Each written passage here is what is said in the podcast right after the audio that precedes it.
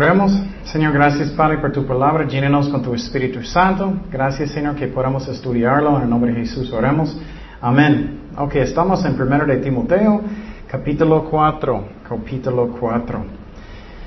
Entonces, este libro es muy interesante porque habla de cómo ser pastor, un líder de la iglesia. Aplica a cada persona en una forma cristiana, cómo debes portar en su vida. Pero específicamente es Pablo escribiendo a Timoteo. Y Timoteo en este tiempo era más o menos, él tenía más o menos 30 años. Entonces él era muy jovencito, él era un pastor joven. Y Pablo está dando instrucciones lo que él debe ser en la iglesia. Entonces empezamos en versículo 1. Dice, pero el Espíritu dice claramente que en los postreros tiempos algunos apostatarán de la fe, escuchando a espíritus engañadores y doctrinas de qué? De demonios. Y tú dices, oye, ¿doctrinas de demonios? ¿Cómo eso puede ser? O bueno, primeramente miramos que dice que el Espíritu Santo está hablando. Tenemos que entender que Dios es la Trinidad, el Padre, el Hijo, el Espíritu Santo. Pero el Espíritu Santo, los tres son personas, tienen sus personalidades, voluntad y todo. Y el Espíritu Santo sabemos en las Escrituras que Él es una persona, aunque hay un solo Dios, hay tres personas, que tú no puedes blasfemar una fuerza. Si es el viento, no puedes blasfemar el viento. Gravedad, no puedes blasfemar gravedad. También la Biblia dice que personas estaban mintiendo al Espíritu Santo. No puedes mentir a una fuerza. Entonces el Espíritu Santo está hablando a nosotros. Y dice en los últimos días que muchos van a apostatar de la fe. ¿Qué significa eso? Significa saliendo de la fe y que ya la Biblia no es lo que tú crees para su vida y como lo que tú vas a enseñar. Entonces yo creo que eso no es muchas personas perdiendo su fe, pero muchas personas que son falsos. Entonces vas a tener iglesias que son llenas de personas, que personas no son salvados. Ellos no creen lo que dice la Biblia. Ellos creen, por ejemplo, oh, puedo hacer lo que quiero y tener la salvación. Y eso no es cierto. La Biblia enseña personas que practican pecado no son salvados, nunca nacieron de nuevo. Entonces yo creo que la iglesia tiene más y más falsos. Y eso es lo que enseña también en el libro de Apocalipsis. Recuérdense las cartas en Apocalipsis. Cristo está hablando de la iglesia en Laodicea. Y Él está tocando fuera de la iglesia para entrar. Entonces la iglesia va a ser más y más personas que son falsos, incluye el pastor, las alabanzas, todo. Y eso es muy triste y a mí es la culpa de muchos pastores también que no tienen valor de enseñar lo que dice la Biblia. Por ejemplo, Cristo tiene que ser su Señor sinceramente. Si Él no es su Señor, su jefe de su vida cada día, si nunca tratas de obedecer a Dios, si vives cada día para ti, no eres un cristiano aunque vas a la iglesia, aunque estás en ministerio. No eres, nunca naciste de nuevo. Dice Mateo 7:21, no todo el que me dice, Señor, Señor, entrará en el reino de los cielos, sino el que hace la voluntad de mi Padre que está en los cielos. Muchos me dirán en aquel día, Señor, Señor, no profetizamos en tu nombre echamos fuera demonios, en tu nombre hicimos muchos milagros. Yo estaba en las alabanzas, yo estaba enseñando, yo estaba con los niños. ¿Cómo es posible no soy un cristiano? Pero hay muchos que no son, que Cristo no es su Señor sinceramente. Ellos hacen por ellos mismos sus ministerios y ellos son religiosos posible, pero no somos salvados para ser religiosos.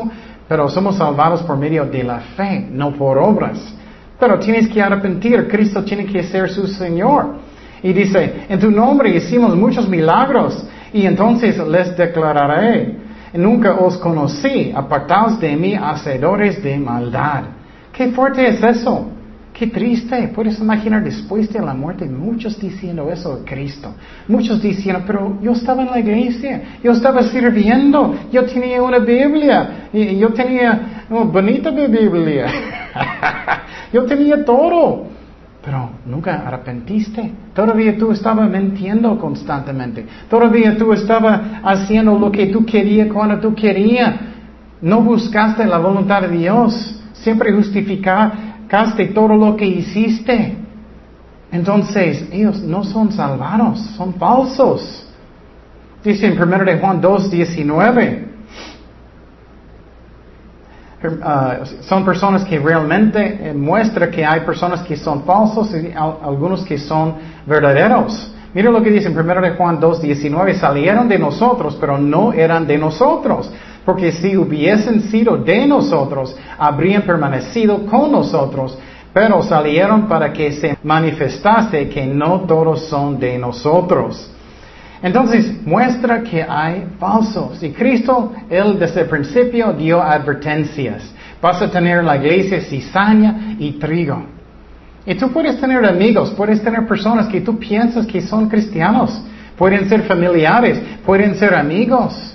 Y es triste, pero si no hay cambios en sus vidas que son verdaderos, si no hay fruto que es real, que quieren leer la Biblia, que quieren arrepentir, que toman responsabilidad de sus pecados, no están justificando todo diciendo es la culpa de otra persona.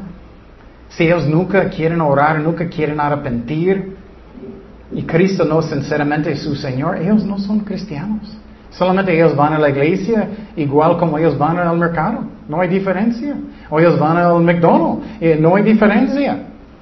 Entonces, solamente porque tú vas a la iglesia no es un boleto que ya puedes ir al cielo. No sirve así.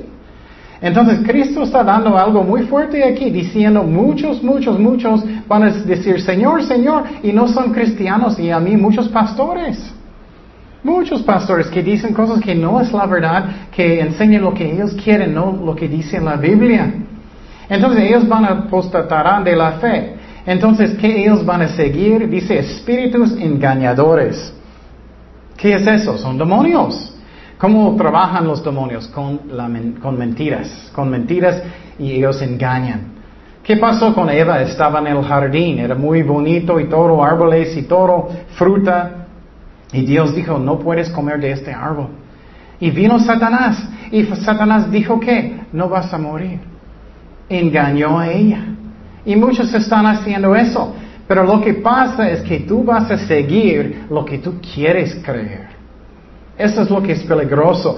Necesitas tener un corazón que quiere obedecer a Dios sinceramente. Por ejemplo, muchas iglesias hoy en día dicen homosexualidad está bien. ¿Por qué hay personas en esta iglesia? Porque es lo que ellos quieren creer. Aunque no está en la Biblia, dice que eso es pecado, que llega al infierno. Ellos quieren creer eso, es la razón ellos están. Engañados por demonios, por mentiras. ¿Y cómo usualmente trabajan? Ellos no enseñan en contexto lo que enseña la Biblia. Tienes que leer en contexto lo que dice. Y por ejemplo, muchos dicen hoy en día, entonces vamos a hablar de eso, ya no puedes comer tus carnitas. Eso no es cierto, puedes hoy en día. Estamos bajo del nuevo pacto, no antiguo pacto. En el antiguo pacto, con los judíos y Moisés y Israel, ellos no podían. Pero hoy en día sí podemos. Eso es en contexto. Pero si sacas un versículo fuera del contexto del pasaje, vas a estar muy confundido. Tienes que leer toda la Biblia para entenderlo. Y personas torcer los versículos para decir lo que ellos quieren que dicen y no dicen estas cosas. Y por ejemplo, también para engañar, muchas veces las sectas y falsas religiones tienen sus propios libros o sus propios maestros que son falsos. Por ejemplo, en la Iglesia Católica ellos dicen, tú tienes que creer lo que decimos nosotros. No lo que dice la Biblia, pero lo que decimos nosotros. Los Testigos de Jehová tienen sus comentarios de Russell. Él es el fundador. Ellos dicen, tienes que leer esos o no vas a entender la verdad. No es cierto. Esos son mentiras, engañadores que son demonios. Y dice también, vas a seguir doctrinas de demonios. Eso es muy fuerte. Hay doctrinas que vienen del diablo.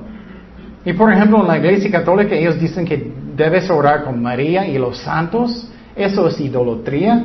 No quiero ofender personas, pero eso es. No debes seguir sus emociones, pero lo que dice la Biblia. Ella no es Dios. Ella no es omnipresente en cada lugar. Ella no puede contestar sus oraciones. No puede escuchar. Los Testigos de Jehová es otro que tiene doctrinas del demonio. Ellos no creen en el infierno. Cree que Cristo es Miguel el Ángel. Entonces, ¿qué hacen personas? que no quieren seguir la verdad, ellos buscan ¿qué? La carne. Ellos buscan lo que agrada a su carne. Oh, soy católico, entonces yo puedo emborracharme, solamente voy a una misa a veces, voy a confesar y voy a estar bien. O solamente antes de mi muerte, un sacerdote puede venir y orar por mí y voy a estar bien, voy al purgatorio por un rato y ya después puedo ir al cielo. Pero eso no es cierto, es una doctrina del demonio, de un demonio. Eso no viene de Dios. La Biblia enseña que los borrachos no van a entrar en el cielo. Y con los testigos de Jehová, yo creo que detrás de ellos es orgullo.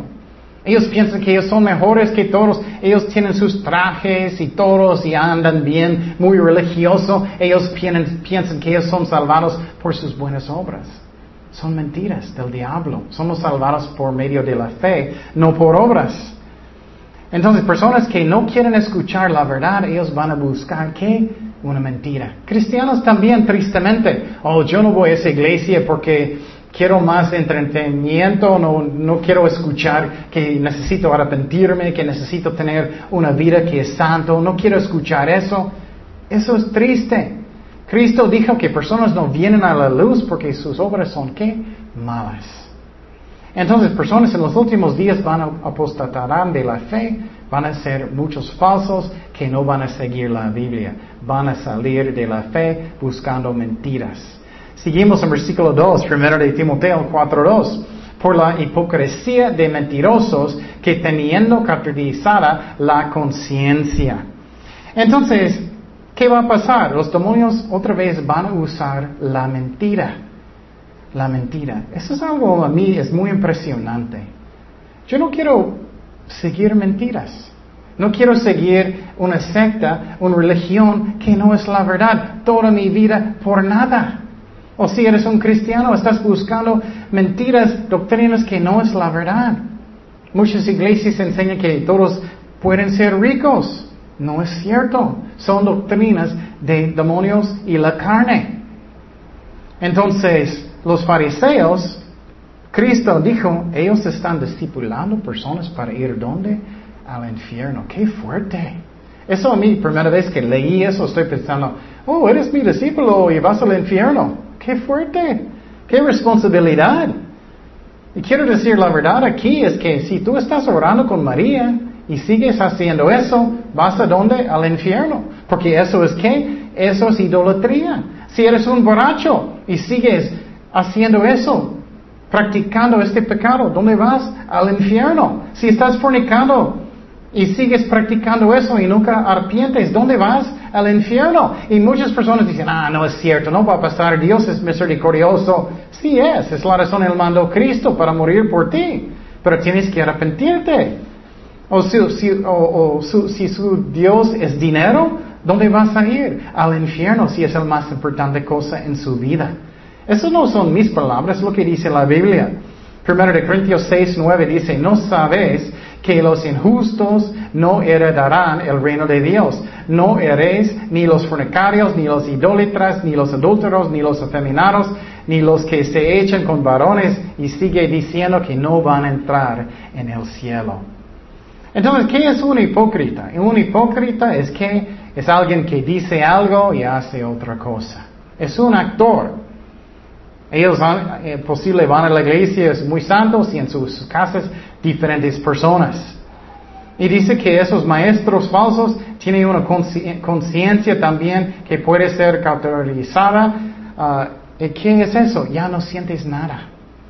Qué fuerte es eso, qué peligroso. Si tienes un maestro que tienes una conciencia cauterizada, ellos van a enseñar todo lo que ellos quieren, no sienten nada. Ya sus nervios ya no sirven, su corazón está muy duro. Van a decir todo lo que ellos quieren y tú estás mirando, creyendo todo lo que sale de su boca. ¡Qué peligroso! Ellos van a decir lo que ellos quieren decir. ¿Qué son algunos ejemplos que está pasando hoy en día? Muchas iglesias están diciendo que el rey David era homosexual. Ellos dicen que él era homosexual con Jonathan, porque ellos son buenos amigos. Es una forma de justificar, es una doctrina de un demonio. Pero eso es una doctrina de demonio engañando una mentira. Entonces, también cristianos no debemos endurecer nuestros corazones. Si Dios está hablándote de algo, tienes que arrepentirte. Es muy peligroso. Muchos dicen, oh, no hice nada de malo, y siguen, y ya no, personas ya no arrepienten de nada. Ellos piensan, oh, no era nada malo, no, o no hice nada de malo, o no importa. Sí importa. Si Dios está hablándote, ¿cómo no importa? Pero hoy en día personas no están arrepintiendo, cristianos también. Las grandes cosas, pero cosas más chiquitas, no, ya no. Casi nadie, muy pocos. Seguimos en 1 de Timoteo 4:3. Prohibirán casarse y mandarán abstenerse de alimentos que Dios creó, para que con acción de gracias participasen de ellos los creyentes y los que han conocido la verdad. Porque todo lo que creo es bueno y nada es de desecharse si se toma con acción de gracias, porque por la palabra de Dios y por la oración es santificado. Entonces dice aquí algunos ejemplos de maestros que son falsos. Y quiero decir aquí, él está hablando con Timoteo, que es un pastor. ¿Y qué está pasando hoy en día con los pastores? Oh, no quiero decir nada, ellos van a estar muy ofendidos. No quiero decir nombres, o no quiero hablar de nada porque van a ofender. Pero Pablo está diciendo a Timoteo directamente, cuidado de falsa doctrina, y tienes que cuidar las ovejas y no solamente enseñar, pero proteger. Y entonces, él está diciendo en estos tiempos que algunas sectas y religiones falsas o falsa doctrina dicen no debes casar. Viene del diablo, eso no es la verdad. La Biblia enseña que algunas personas tienen el don de no casar y otros no tienen el don y deben casar. Depende de la voluntad de Dios. Otras personas y una iglesia hoy en día, que es la iglesia del séptimo día, dicen que todavía tienes que comer como los judíos en el Antiguo Testamento. No puedes comer algunas cosas, como no puedes comer sus carnitas, no puedes comer tocino con tu omelette, que me gusta yo.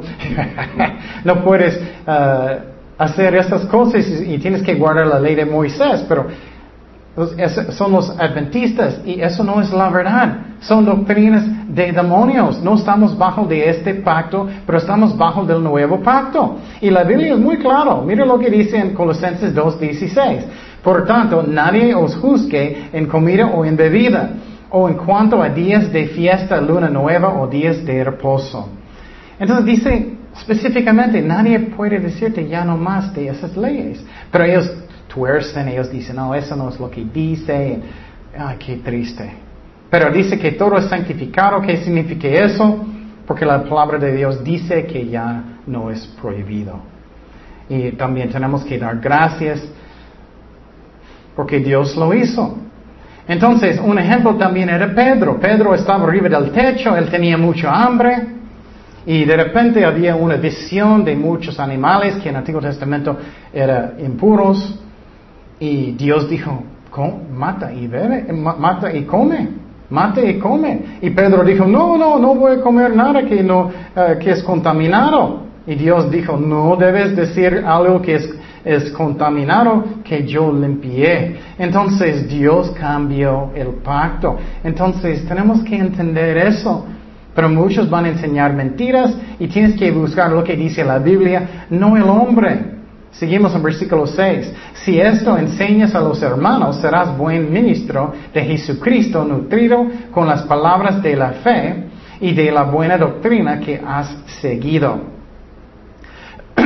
Entonces, mira, él dice que tienes que enseñar estas cosas. Tienes que tener valor. Si eres un pastor, quiero decir algo muy importante. Es muy importante, no es la cantidad de las personas, es la calidad de las personas. Muchas iglesias son muy grandes, pero la mayoría no conocen a Dios. Muchas iglesias tienen mucha gente hoy en día y el pastor no enseña nada. Eso está mal. Tenemos que enseñar lo que dice la palabra de Dios, no para ser popular. Eso es como político. Muchos pastores son como políticos. Quiero ser muy popular y solamente voy a enseñar lo que ellos quieren escuchar. Eso está mal. Entonces un pastor debe enseñar y proteger. y dice nutrido en la palabra de Dios. ¿Qué? ¿Por qué? Solamente con la palabra de Dios podemos crecer en Cristo. Muchas personas tienen consejo por horas y horas y horas y días y años con psicología. Y nunca crecen, nunca tienen la victoria. Es un engaño. Esta psicología viene de Freud y no tiene ni un lugar en la iglesia. Es del mundo. Solamente con la palabra de Dios y obediencia vamos a tener victoria. Solamente. ¿Qué es la razón? La mayoría de los problemas en familias, personas no quieren perdonar. No quieren obedecer la palabra de Dios. Es como es. Y es muy triste hoy en día en las iglesias están enseñando psicología en vez de la palabra de Dios. Esa es la razón cuando estoy dando consejo, siempre estoy diciendo, si no vas a leer la Biblia cada día y orar cada día, no puedo hacer nada por ti. Entonces, él dice también que tienes que tener buena doctrina. Muchas iglesias dicen, doctrina no es importante. Esta carta es para Timoteo y Pablo es un apóstol escribiendo a él. Obviamente, doctrina es importante. Él dice que es importante. Entonces, un pastor debe enseñar la palabra de Dios bien a través de toda la Biblia. Un estudio puede ser un tema, pero a mí tiene que tener un estudio enseñando a través de toda la Biblia. Enseña para que la gente pueda entender y aplicarlo a su vida. Entonces, y tienes que confiar en el Espíritu Santo, no en la carne. Es una trampa hoy en día mucho. La gente no quiere escuchar la verdad, entonces voy a cambiar como estoy enseñando. Ya no voy a enseñar, ya voy a hacer un show, voy a cambiarlo solamente es como Hollywood y voy a agradar a la gente solamente como ellos quieren. Es una trampa. ¿Y qué pasa? Ya la iglesia no hay nadie que está salvado casi. Es muy peligroso. Versículo 7. Dice, desecha las fábulas profanas y de viejas. Ejercítate para la piedad. Entonces, él está diciendo más cosas. No debes enseñar falsa doctrina otra vez. Y más importante es cómo tú estás caminando con el Señor. Eso es el más importante que... Si no caminas bien con Dios, vamos a hablar de eso. ¿Cómo puedes tener un testimonio? ¿Cómo puedes compartir? Mira, él anda mal. ¿Cómo él puede decirme algo? Versículo 8. Porque el ejercicio corporal para poco es provechoso, pero la piedad para todo aprovecha, pues tiene promesa de esta vida presente y de la venidera. Entonces dice que cuidando su cuerpo... Sí, proveche, es importante, pero no es el más importante. El más importante es el Espíritu, es lo que es eterno.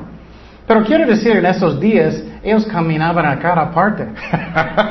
Hoy en día, personas solamente van al refri y regresar, o solamente van a su carro y van a McDonald's y comer, y nunca hace ejercicio, nunca cuida su templo del Espíritu Santo, su cuerpo. Sí, es importante de cuidarlo. Y comer bien. Muchas personas tienen muchos problemas con su salud, en cualquier forma, alta presión o diabetes. Entonces tenemos que cuidarnos. Si no hacemos, vamos a tener muchos problemas. Muchas mujeres nunca hacen ejercicio. ¿Y qué pasa con ellas? Son más viejitas, quebran sus huesos y tienen muchos problemas. Pero quiero decir que es más importante tu espíritu.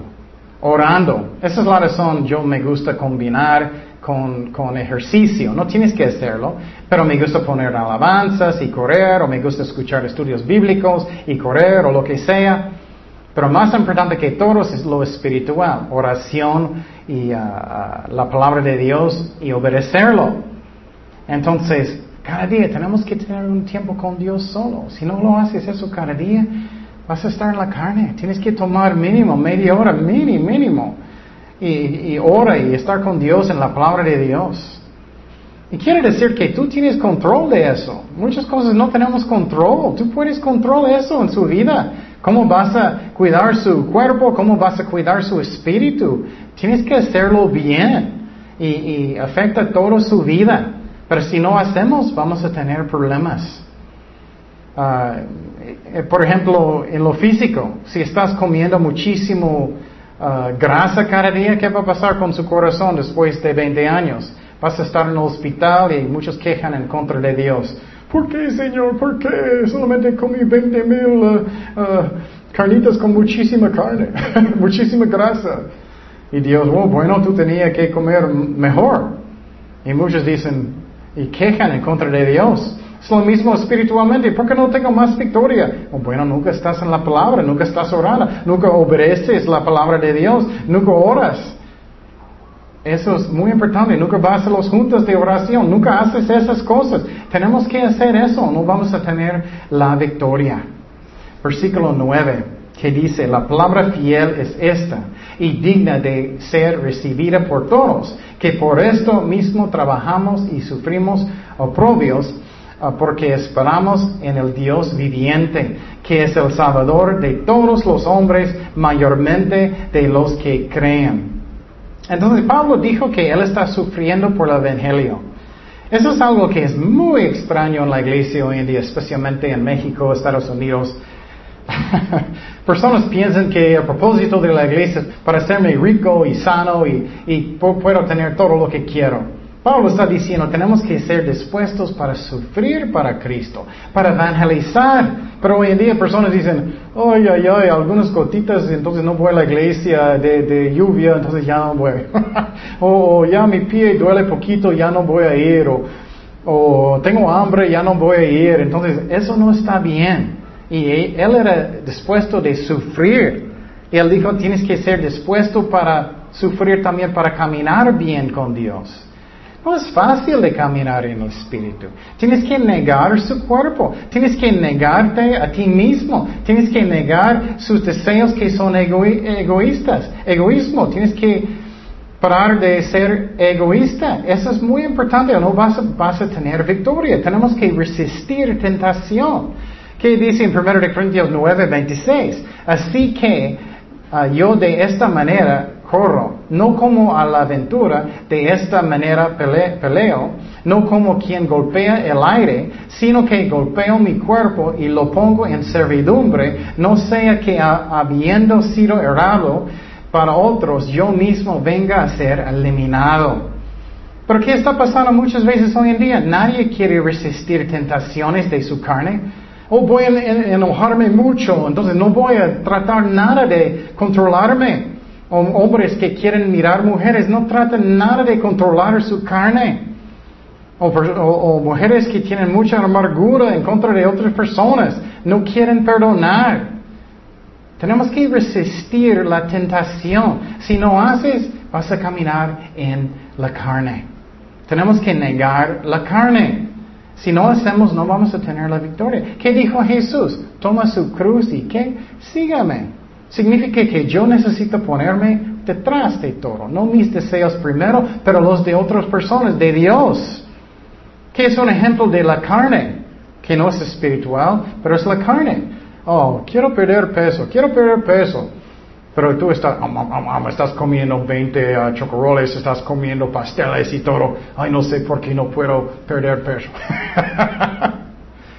No tienes que negarte a ti mismo, necesitas correr, necesitas comer bien, necesitas hacer esfuerzo. Si no lo haces, no va a pasar.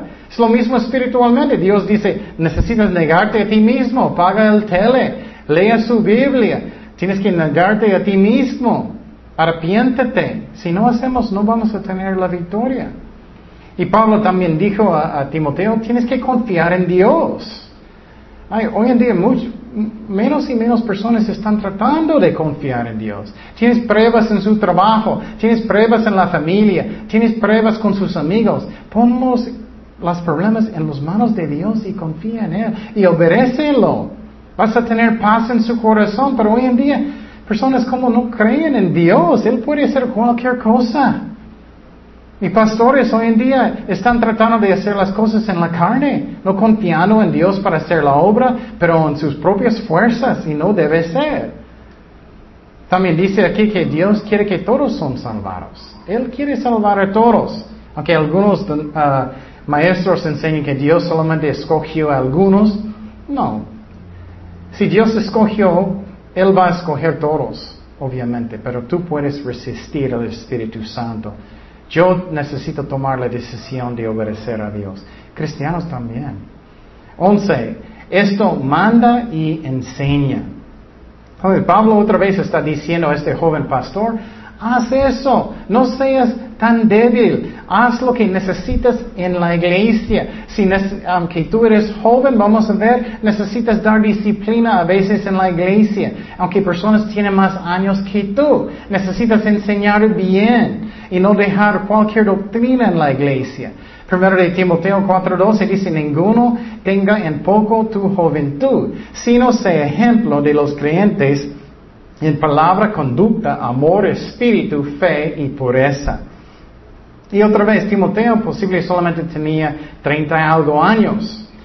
Posible él empezó en el ministerio con Pablo, con él tenía más o menos 15. Él estaba con Pablo más o menos 15 años, entonces muchos piensan que él tenía 30 algo en años. Y en esos tiempos era peor. Las personas que tienen esa edad no tenían mucho respeto.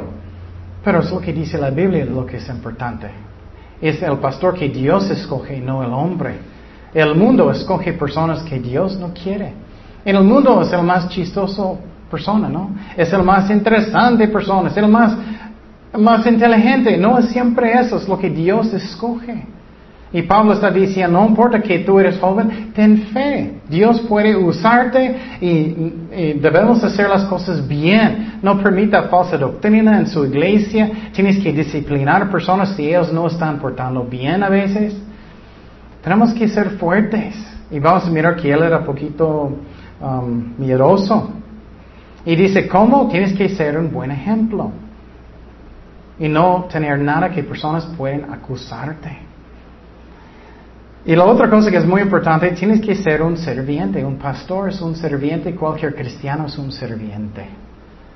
Cristo dijo eso. Cristo lavó los pies de los apóstoles. Tú tienes esta actitud, o eres un pastor, o estás en el ministerio. Oh, yo no voy a hacer eso es tuyo, eso es tuyo, yo no voy a hacer eso. Qué triste. Mateo 20:25 dice, entonces Jesús, llamándolos, dijo, ¿sabes que los gobernantes de las naciones se enseñorean de ellas, y los que son grandes ejercen sobre ellas potestad? Mas entre vosotros no será así, sino que el que quiera hacerse grande entre vosotros será vuestro servidor. El pastor debe ser un serviente, pero hoy en día, ¿qué? Es como Hollywood. Wow, él viene. Oh, ¿tienes mis maletas? ¿Puedes cargarlos para allá? ¿Puedes poner más dinero en la ofrenda? Es como reyes. Eso está mal. Eso es triste. Pero eso también aplica a personas que están en ministerio de niños o jóvenes. Tienes que ser un serviente. Tienes que poner un buen ejemplo, es lo que Pablo está diciendo. Si personas están mirándote, ellos van a pensar, es como debe ser. Sus hijos están mirándote. Su esposa, su esposo está mirándote. El mundo está mirándote más. Sus hijos te miran orando, sus hijos te miran leyendo la Biblia, en tu trabajo están mirándote que tú estás diciendo malas palabras. ¿Qué ejemplo estás poniendo? ¿Oras mucho? ¿Tú vas a los servicios en la iglesia? ¿Vas a orar en la iglesia? ¿Haces como Dios quiere? ¿Cómo personas están mirándote? Ellos van a pensar, oh, entonces eso es como debe ser un cristiano. Un cristiano casi nunca va a la iglesia, un cristiano casi nunca ora, un cristiano casi nunca está haciendo nada para Dios. Personas a su alrededor van a pensar, oh, eso es un cristiano entonces. Entonces tenemos que poner un buen ejemplo, y él está diciendo eso a Timoteo porque él era muy joven, pero cualquier cristiano debe hacer eso. Entonces, ¿cómo? Dice algunas cosas en este versículo, en la palabra. ¿Eres una mujer o un hombre de la palabra de Dios? ¿O eres como... ¿Estudias mucho? ¿Obedeces la palabra de Dios? ¿O eres... Oh, no importa, no es tan importante. Y justificas. Dice conducto. Otra vez es su testimonio. ¿Cómo caminas con Dios? ¿Cómo eres en su familia? ¿Obedeces a Dios? Dice amor. ¿Qué tipo de amor es? Agape. Tienes que amar personas aunque ellos no merecen. En espíritu. ¿Qué tipo de personas que tú eres? ¿Amable? ¿O tienes un espíritu de enojón o deprimida o deprimido o lo que sea? Eso no está bien. Tienes que ser un ejemplo en fe. O yo sé que Dios puede hacerlo. Personas están mirándote en tu trabajo, en tu familia, lo que sea. ¿Tú confías en Dios? O personas van a pensar, mira, esa persona no cree nada en Dios. En pureza, finalmente, santidad. ¿Cómo ando con Dios? ¿Qué tipo de ejemplo que tengo? ¿Estoy obedeciendo lo que dice la palabra de Dios o no? Versículo 13. Entre tanto que voy, ocúpate en la lectura, en la exhortación y la enseñanza. Entonces, él está diciendo que tienes que leer la Biblia a la gente en la iglesia. Esa es la razón otra vez que enseñamos a través de toda la Biblia. Pero es muy triste, en muchas iglesias ellos no hacen, ellos enseñan solamente un versículo. ¿Tú crees que Dios escribió toda la Biblia para que tú vas a enseñar sus favoritos 10 versículos cada año? No creo, lo siento, no quiero ofender, pero no estás haciendo su trabajo como pastor, como maestro. Tienes que enseñar a través de la Biblia. Puedes tener un estudio con temas, pero otro estudio a menos enseñando a través de la Biblia. ¿Por qué? Dice que cuando vas a leerlos en las iglesias. Y muchos pastores dicen, pero ellos van a leerlo en su propio tiempo. Ay, eso es justificando, es un pastor justificando. Las ovejas necesitan ayuda para entender. Por ejemplo, yo recuerdo leyendo las genealogías en Mateo, en el principio era, ¿huh? Y por primera vez escuché un estudio de otro lado, y ahora, entonces ya entiendo. Y obviamente no debemos ser dependientes primeramente en personas, en hombres, pero en Dios primero. Pero Dios puso maestros para ayudarnos. También dice que tienes que exhortar. ¿Qué es la diferencia? Enseñar es para que tú puedas entenderlo y aplicarlo a su vida. Pero también dice aquí que tienes que exhortar, diciendo a la gente, tienes que obedecer la palabra de Dios. No solamente aprenderlo en la mente, pero que obedeces. Y finalmente, doctrina, necesitas enseñar buena doctrina. Versículo 14. No descuides el don que hay en ti, que te fue dado mediante profecía con la imposición de las manos del presbiterio. ¿Qué es eso? Lo que pasó con Timoteo es que los ancianos de la iglesia pusieron sus manos sobre Timoteo y alguien profetizó, diciendo, vas a ser un pastor, evangelista y lo que sea, no sé exactamente qué eran las profecías. Y Pablo está diciendo, no debemos descuidar mis dones. A mí hay diferentes formas que puedes como descuidar sus dones. Una forma es no lo uses nada. Tienes un don de enseñar, tienes un don de predicar, tienes un don de evangelizar, invitar personas a la iglesia, cocinar, en su trabajo, para ser un ejemplo, lo que sea.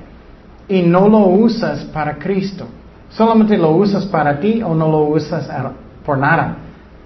Esa es una forma de descuidar. Otra forma de descuidar sus dones es no hacerlo bien, con todo su corazón. Muchos maestros son muy flojos, nunca estudian la Biblia, nunca oran, muy flojos. Solamente por 5 minutos preparan sus estudios y dicen, Dios va a darme todo en el momento. Y claro, Dios habla en el momento, pero si no preparas, no estudias, estás descuidando su don. Muchas veces personas hacen mejor trabajo en su trabajo que en la iglesia. ¿Y qué triste es eso? Y otra cosa que podemos ver aquí es que profecía todavía es válido hoy en día. Muchas iglesias dicen que ya no. Y hay diferentes extremos. Uno dice que ya no pasa nada hoy en día, como los bautistas. Y otros dicen es constantemente, tienes a alguien cada momento, Chema, tengo una profecía para ti. Tu camisa va a tener muchos hoyos en la tarde. Sí, tengo que cambiar mi camisa entonces. No, tenemos que escucharlos y orar y juzgar y decidir si viene de Dios o no. Pero sí son válidos hoy en día. Y dice aquí, primero de Colosenses 14:29. Asimismo, los profetas hablan 2 o 3 y los demás que juzguen. Algo pasó con mi esposa, es que perdimos 2 hijos, 2 embarazos y un hermano en la iglesia donde estábamos. Él vino con nosotros, él dijo, Dios me dio una profecía que vas a tener un hijo, una hija. Y entonces, ¿qué pasó? Sí pasó. Entonces, era real. Él dio un versículo y era real. Y pensábamos, no sabemos si va a pasar o no. Entonces, ¿cómo estoy haciendo mi trabajo? Como en cualquier forma de mi vida. Lo hago con todo mi corazón, todo lo que puedo, en mi trabajo, en mi casa, en mi ministerio. O soy muy flojo. Estoy haciendo todo lo que puedo. Voy a estar enfrente de Jesucristo después de la muerte. Él va a decir, tú eras muy flojo, muy floja. O tú trabajaste bien, buen siervo. 15, versículo 15. Ocúpate en estas cosas, permanece en ellas, para que tu aprovechamiento sea manifiesto a todos. Entonces dice aquí que tienes que obedecer lo que Pablo está diciendo. Tenemos que obedecer. Eso es lo que falta muchísimo en la iglesia hoy en día. Muy poco arrepentimiento, muy poco buscando lo que Dios quiere verdaderamente. Muchos ya no están madurando nada. Y qué triste. Y tenemos que entender que estamos enfrente de todos. Dice que sea manifiesto a todos. Todos están mirándote. No me gusta. No me gusta, especialmente si tú estás en el ministerio. Oh, mira el pastor, él está comprando manzanas. Esas cosas pasan. Mira, esa persona que está en alabanzas. Mira, él está en la playa con sus amigos. Mira lo que están haciendo. Tenemos que tener cuidado de nuestro testimonio. Personas están mirándonos en la familia, en el trabajo, en todo. ¿Qué ejemplo que tengo? Soy un ejemplo de una persona de la palabra de Dios, de obedecerlo. De oración, de servir a Dios con todo mi corazón. ¿Cómo soy? Estás madurando. Dice aquí que el pastor debe estar madurando constantemente. Siempre estoy mirando, Señor, hay algo que tengo que cambiar. Hay algo que tengo que arrepentirme. ¿Cómo puedo madurar más en ti? Y siempre es lo mismo, es obediencia.